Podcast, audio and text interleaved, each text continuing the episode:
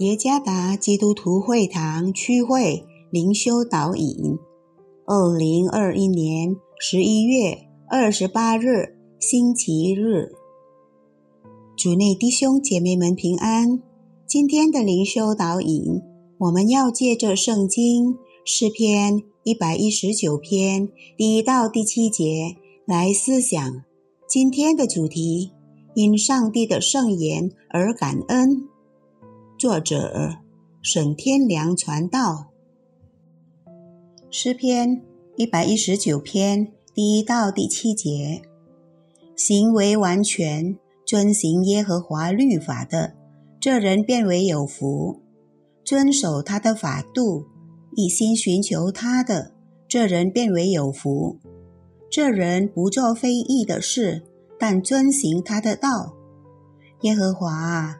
你曾将你的训词吩咐我们，为要我们殷勤遵守。但愿我行事坚定，得以遵守你的律例。我看重你的一切命令，就不至于羞愧。我学了你公义的判语，就要以正直的心称谢你。当有人说他爱我们，但不想和我们共度时光时，我们会怎么想？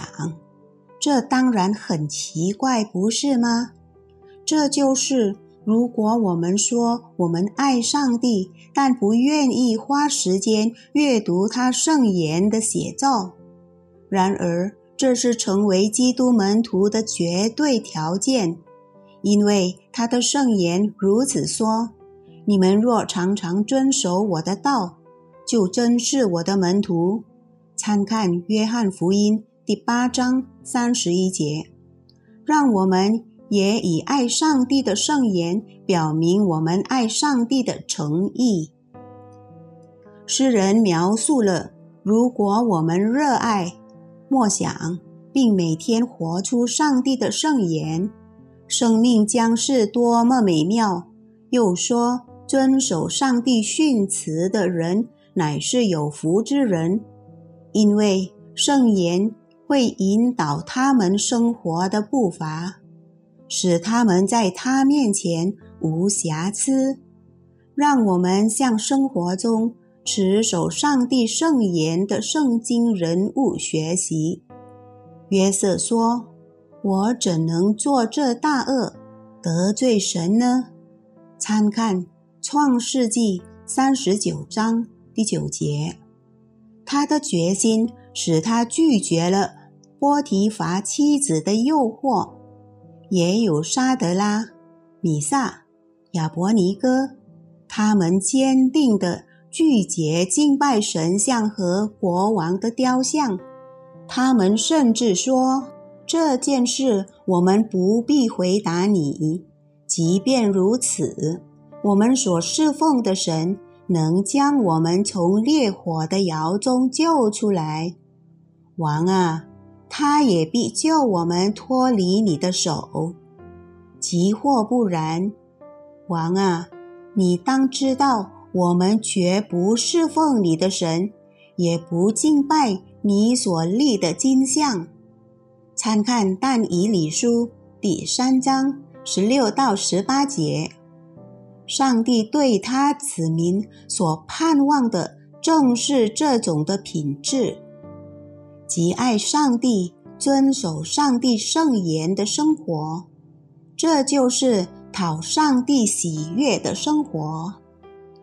让我们感谢上帝赐给我们的圣言，让它成为生活中的指南吧。请记住，没有圣言。我们会失控并迷失方向。在今天的情况下，会有很多声音来使我们远离上帝和他圣言的真理、虚假的真理、异端邪说等等。我们需要上帝的圣言作为生活的指南，以便在任何情况下。我们仍然荣耀上帝，我们与上帝的圣言联系得越密切，就越明白上帝对我们的旨意。在我们与基督的合一里，阅读、默想和顺服吧。诗篇一百一十九篇一百零五节：你的话是我脚前的灯，是我路上的光。主耶稣赐福。